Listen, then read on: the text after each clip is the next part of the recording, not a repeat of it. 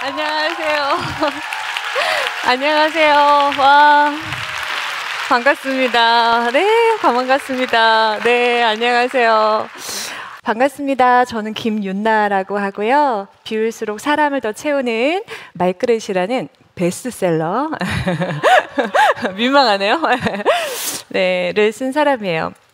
저는 오늘 여러분들과 우리의 말그릇을 키우는 비법에 관련된 이야기를 좀 해보려고 해요. 저는 사람마다 말을 담아내는 그릇이 하나씩 있다. 근데 그 크기는 다 다르다. 이렇게 생각합니다. 어떤 사람은 좀 이렇게 항아리만큼 크고 넉넉해요. 그래서 그 말이 밖으로 막 새지 않고요. 그 안에 사람을 담아낼 수 있어요. 근데 어떤 사람은 간장 중심만 하거나 소주잔만 하신 분들이 있거든요. 이런 분들의 특징이 뭐냐면 일단 말이 많아요. 예. 그리고 그 안에 사람을 담아내기는 좀 어렵죠. 그리고 우리가 이런 사람들하고 만나다 보면 만나면 자기 얘기만 해요. 그리고 뒷담화하는 거 너무 좋아하고 같은 말을 해도 꼭 기분 나쁘게 해요. 에, 우린 아니잖아요. 그렇죠. 분명한 건 미스테리. 우린 아닌데 우리 주변에 꼭 그런 사람은 있는 것 같아요. 제가 이 책을 어, 쓰고 나서 좋은 일이 참 많이 있었습니다. 근데 나름의 애로사항도 있어요. 왜냐하면 이제 저한테 저의 개인적인 말그릇은 얼마나 되느냐고 자꾸 물어보세요. 어, 이게 왜 어려운 질문이냐면 제가 아들만 둘을 키우는 엄마입니다. 이유가 충분하죠. 네. 제가 가끔 이성을 잃어요. 그리고 중요한 건 저희 첫째가 이제 일곱 살이 되면서부터 일곱 살 앞에 붙는 수식어 아시죠? 뭐가 붙죠? 네, 저는 말할 수 없어요. 아들이 와 있어요. 그냥 여러분이 말하신 걸로 할게요. 이제 그러다 보니까 제가 목소리가 막 커지고 언성이 높아지고 막 감정 조절이 잘 안 되면 저희 아들이 책장에서 말그릇 책을 싹 뽑아요. 너무 무섭잖아요? 그래서 저한테 쓱 내밀면서 말그릇 작가님이 이러시면 되겠냐고. 자기가 독자들한테 전화해서 이 진실을 널리 알리겠다는 거예요. 디스패치인 줄 알았어요. 그러니까 그런 질문을 받으면 아 고민이 돼요. 내 말그릇은 정말 어느 정도 되는 걸까? 그리고 저도 뒤돌아서서 아우 그렇게 말하지 말 걸. 예, 조금 더 다른 선택을 해볼 걸. 이렇게 후회하는 순간들이 여전히 많습니다. 그럼에도 불구하고 제 말그릇은 성장하고 있다. 이렇게는 말씀드릴 수 있어요. 그리고 내 말그릇이 잘하고 있는가? 라고 질문하기 시작한 이후부터 저는 제가 더 괜찮은 사람이 되어가고 있는 것 같아요. 그 예를 한번 들어볼게요. 제 말그릇이 어느 정도 커가고 있는지요. 지금부터 여러분들은 머릿속에 한 사람을 떠올려 보실 건데요. 어떤 사람이냐면 이 인간을 안 볼 수는 없어요. 보긴 봐야 돼요. 그런데 대화만 시작하면 얘는 아니다 애. 어, 나랑 너무 다르고 말이 너무 안 통해. 이런 생각이 드는 사람이 한 사람은 있으실 거예요. 마음속에 지금 떠올려 보시고 제가 하나 둘 셋 하면 그 사람을 외쳐 보실 건데 이름은 말하지 마세요. 옆에일 수도 있잖아요. 그렇죠? 같이 온 사람일 수도 있으니까 이름은 말하지 마시고 그냥 관계 정도만 예, 한번 제가 하나 셋 외쳐보세요. 누가 제일 많은지 한번 제가 들어보고 싶어서요. 자, 준비하시고. 하나, 둘, 셋! 어, 친구 엄청 많네요. 예, 근데 제 귀에는 이렇게 남편만 들리지? 제 마음이 그래서 그런가 봐요. 음, 저는 오늘 시댁 이야기 좀 해보려고 해요. 네, 저희 시댁은 경상도 포항이세요. 근데 이제 지역색도 있겠지만 아들만 셋을 키우셔서 무더, 무덤덤하시고 무뚝뚝하세요. 말투도 좀 거치신 편이죠. 때는 바야흐로 몇 해 전 추석 때 일입니다. 이제 저희 신랑이 이제 그 장남이어가지고 저희 집에 이렇게 다 이렇게 모여 있어요. 도련님 두 명의 뭐 시부모님이요. 근데 그날 따라 저희 시아버님이 기분이 엄청 좋으셨어요. 왜냐하면 저희 신랑이 이제 승진을 한 지 얼마 안 돼가지고 저희 아버님께서 제가 어릴 때부터 그렇게 영특했다는 이상한 얘기를 우리 아들이 그냥 어릴 때부터 기특했다고 하시면 그냥 자식 자랑 엄청 하시는 거예요. 제가 반박하고 싶은 구간이 되게 많았어요. 하지만 제가 또 며느리니까, 어우, 다 아버님 닮아서 그렇다고. 장난 아니죠, 벌써부터.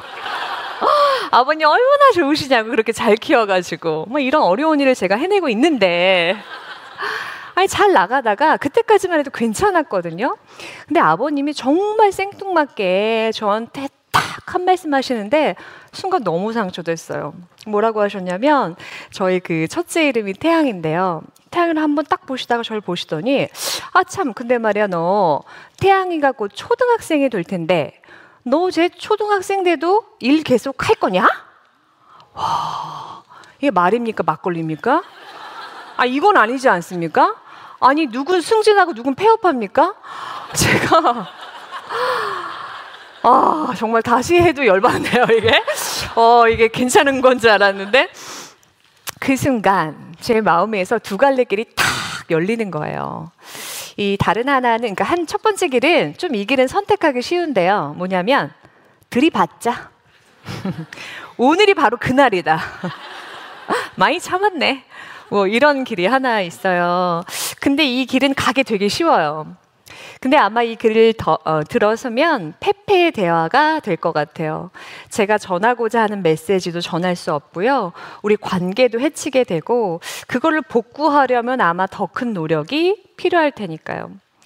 그리고 또 하나 길도 있어요. 근데 이 길을 가려면 조금 의식적인 노력이 필요합니다. 그거는 잘 받아내고 싶다. 말에 걸려 넘어지지 말고 내가 그 마음을 잘 받아서 우리의 대화가 끝날 때까지 아무도 다치지 않도록 내가 잘해보고 싶다? 이런 마음이 좀 들었어요.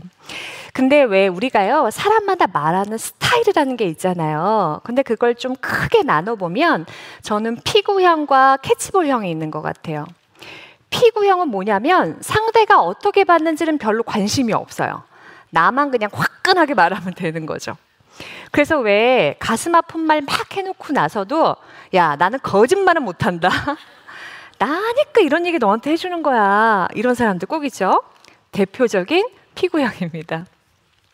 그리고 캐치볼형은 뭐냐면 내가 말을 하더라도 상대가 잘 받을 수 있도록 조절할 수 있는 힘을 가진 사람들이 있어요. 이제 그런 사람들은 내 감정도 조절이 가능하고요. 지금 상대가 어떤 입장인지 고려할 수 있고 더 나은 언어를 선택할 수 있습니다. 근데 말그릇이 큰 사람의 특징이 뭐냐면 일단 캐치볼 할 줄 알아요. 말을 할 때. 그래서 상처되는 말은 잘 안 하려고 하죠. 그리고 두 번째, 내가 피고하든 말하는 사람을 만날 때도요, 그걸 잘 받아낼 수 있다는 거예요. 왜 우리 어릴 때 피고 다 해보셨죠? 예, 왕년에 진짜 피고 잘하는 애들 보면요. 마지막에 끝까지 남잖아요. 근데 정말 결승을 가린 중요한 장면이 오면 걔네들은 도망가지 않더라고요. 다 거기 쓰죠? 왜 쓰죠? 네, 그렇죠. 이걸 딱 받아내려고요. 말그릇이 큰 사람도 그렇더라는 거예요. 공을 탁 받아내서 새로운 기회를 만든다는 거죠. 음, 저도 좀 그렇게 해보고 싶다? 이런 마음이 들었어요. 그러면 말그릇이 큰 사람은 어떻게 그걸 받아내는 걸까? 네, 제가 그 비법을 좀 소개할 텐데요. 비법은 그 사람의 말을 듣지 말고 그 사람을 보면서 앞으로 나아가는 겁니다. 그리고 두 가지를 기억하셔야 돼요. 첫 번째는 저 사람이 지금 피고하든 말았지만 나를 공격하려는 것은 아니야. 이것을 기억하셔야 돼요. 그러니까 저희 아버님이 포항에서 서울까지 역기성 해주셨어요. 아이들이 어리다고. 근데 올라오시면서 와, 내가 이틀 내로 우리 며느리 잡는다, 내가 오늘. 이런 마음으로 오신 거는 아니겠죠. 80평생을 어, 캐치볼하는 방법을 모르셨어요. 그래서 그렇게 시작한 건 정말 아쉬운 이야기지만 처음부터 저한테 화살을 겨눈 것은 아니라는 거죠. 우리가 그거를 기억할 때 후회할 말을 줄일 수가 있습니다. 그리고 두 번째 기억해야 되는 것은 피고하든 말하는 사람에게도 처음에는 좋은 의도가 있었다는 거예요. 아, 우리가요, 정말 작정하고 나쁜 마음 먹지 않고서는 처음엔 다 좋은 마음으로 대화를 시작합니다. 잘 알려주고 싶었고, 가르쳐 주고 싶었고, 공감하고, 위로하고 싶었어요. 처음 마음은 그랬다는 거예요. 근데 그 마음, 저는 그걸 원석이라고 부르거든요. 내가 처음엔 좋은 마음으로 대화를 하려고 하는 그 원석이 우리 누구나 이 안에 가지고 있어요. 그런데 이것이 말로 뱉어지는 유통 과정에서 변질이 돼요. 그러니까 이 유통 과정만 들으면 쟤 나한테 왜 저렇게 말하냐? 이렇게 되는 거죠. 그런데 말그릇이 큰 사람은 유통 과정을 넘어서 이 사람이 본래 가지고 있는 원석이 무엇일지를 찾아본대요. 원래 가졌던 좋은 마음, 좋은 선물 말이에요. 자, 그럼 좀 전의 상황으로 다시 가볼게요. 저희 시아버지가 저한테 너 일 계속 할 거냐? 이렇게 탁 피구공을 던지셨을 때 저희 아버님의 원석은 뭐였을까? 저는 이렇게 대답했어요. 아버님, 자식 농사가 가장 중요하다. 그 말씀이시죠? 어우, 장난 아니죠? 와, 장난 아니야, 와. 맞아요. 네, 우리가 박수를 쳐야 된다면 바로 이 순간이에요. 제가 해놓고서도 너무 근사해서 깜짝 놀랐어요. 근데 저희 아버님 듣기에도 되게 좋으셨나 봐요. 그렇지 하시면서 부모에게 자식이 어떤 의미인지를 알려주고 싶으셨대요. 그렇게 우리는 아무도 다치지 않게 대화를 끝낼 수 있었죠. 근데 제가 상담을 하다 보면 사람들이요, 자신의 원석을 꺼내는 방법은 잘 몰라요. 우리는 다 말에 서툴거든요. 그런데 누가 너 안에 원석 있다? 이걸 알아봐 주면 되게 좋아해요. 야, 너는 역시 사람을 알아봐. 너하고는 말이 통해. 이렇게 반응하더라고요. 근데 저희 아버님도 되게 좋으셨나 봐요. 딱 대화가 끝나신 다음에 제 손을 이렇게 잡더니 뭐라고 하시냐면 이렇게 보석 같은 며느리가 어디서 우리 집에 들어왔냐는 거예요. 저 보석 됐어요, 루비. 저희 도련님들 다 토하러 나가고 막 저만 좋았죠. 근데 여러분 마음이 참 좋았습니다. 음, 왜 좋았냐면 아버님을 기쁘게 해드려서가 아니라 제가 사람의 말에 걸려 넘어지지 않고 사람을 보고 앞으로 나아갈 수 있었다는 게 제가 너무 기특해서 마음이 좋았어요. 왜냐하면 저는 제 말을 대물림 시키지 않으려고 엄청 노력해야 하는 사람이었어요. 그러니까 저는 타고난 대화 전문가는 아니에요. 사람의 말은 책에서 배운 대로 잘 되지 않습니다. 배인 대로 돼요.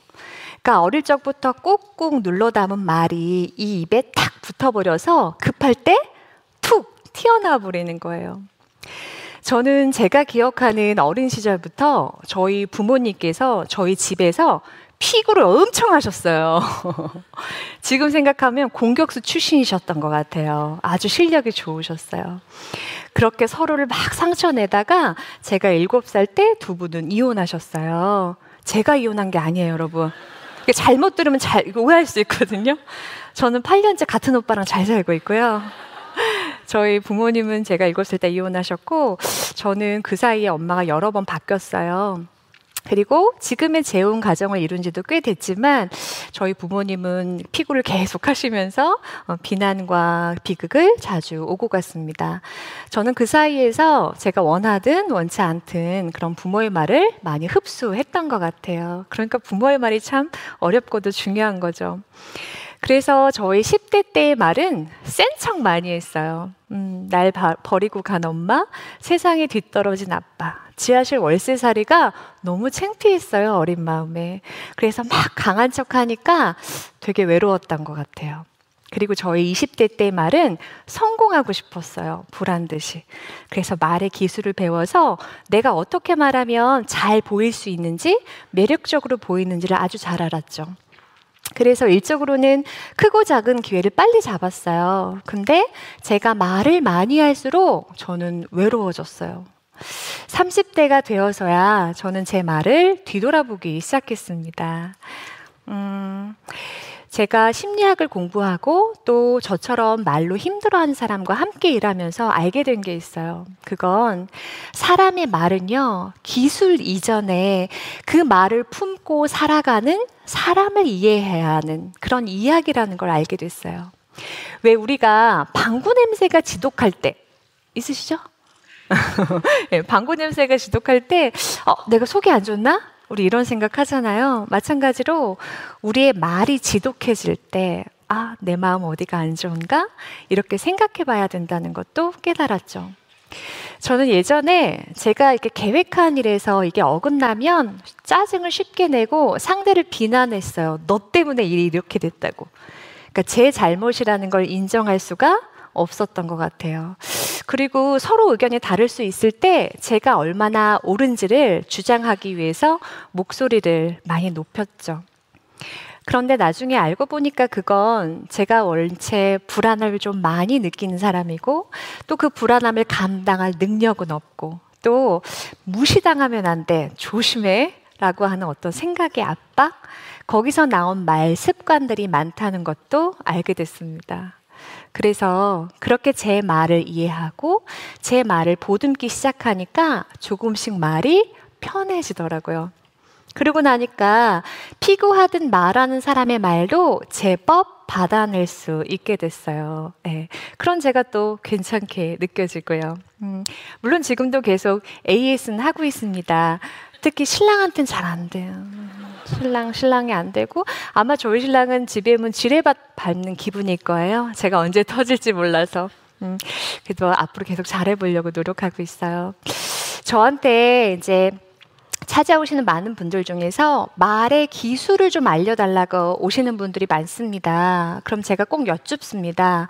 이거 기술 배워서 어디다 쓰실 거예요?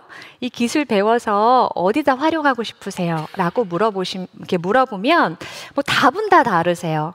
근데 제일 많이 나오는 답이 뭔지 아세요?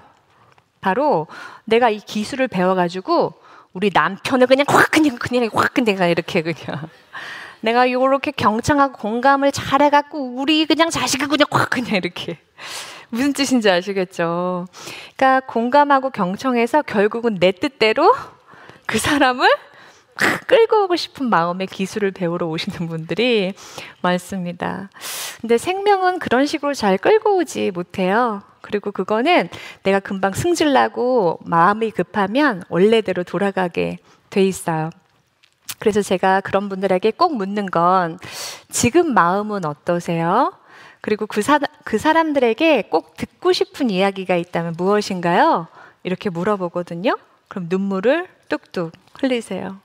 그러니까 그것은 기술의 문제가 아니라 마음을 회복해야 되는 문제라는 거죠.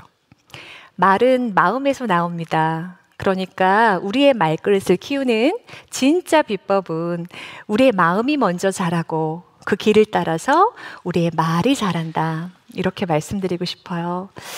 저는 이제 40대 말을 사용 중입니다. 아무도 사진 찍느라 놀라질 않으시죠? 네. 생각해보면 되게 놀라실 텐데. 네. 저는 이제 예전에는 들리지 않던 말들이 들립니다. 음, 예전에 저희 아버지가 어머니를 비난했던 그 말들이 진심이 아니었다는 걸 이제는 알 것 같아요. 아버지는 캐치볼하는 방법을 배우시 못하셨고요.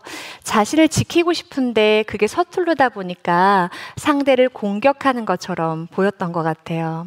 그리고 평생 돈 못 벌어온다고 무시 많이 당하신 우리 아버지. 우리 아버지한테도 원석이 있었어요. 토끼 같은 자식과 행복하고 싶으셨을 테고 사랑받고 존중받고 존경받고 싶으셨을 텐데 그걸 다른 사람들이 알아듣도록 말하지 못하셨고 그걸 사람들은 들을 수가 없었습니다. 저는 이제 그걸 제법 또 들을 수가 있는데 부모 자식 간의 타이밍은 늘 어긋나니까요. 너무 늦어버려서 어, 우리 두 아, 아이들에게 실컷 해주려고 노력하고 있습니다. 제가 마지막으로 드리고 싶은 말씀은 아, 우리의 말그릇이 커지면 내가 사랑하는 사람 한 명은 지킬 수 있는 힘이 생깁니다. 그리고 무엇보다요, 그런 내가 괜찮아 보이실 겁니다. 왜냐하면 우리가 그토록 찾는 자존감은 남이 박수 쳐주는 일을 멋지게 해낼 때 생기는 게 아니라 그냥 나만 아는 기특한 구석이 있을 때 내가 피고하는 사람도 받아내려고 하는 그런 기특한 일을 내가 할 때 그런 내 모습을 보면서 자존감이 한 장 올라가는 거거든요. 그래서 올 한 해도 하루하루가 좀 시시하고 비틀거려도 아, 이 정도면 노력한 엄마지. 아, 이 정도면 괜찮은 친구 아니야? 하는 마음을 입을 삼아서 푹 주무실 수 있을 겁니다. 올 한 해 말그릇 열심히 키우셔서 남는 장사 하실 수 있었으면 좋겠습니다. 고맙습니다.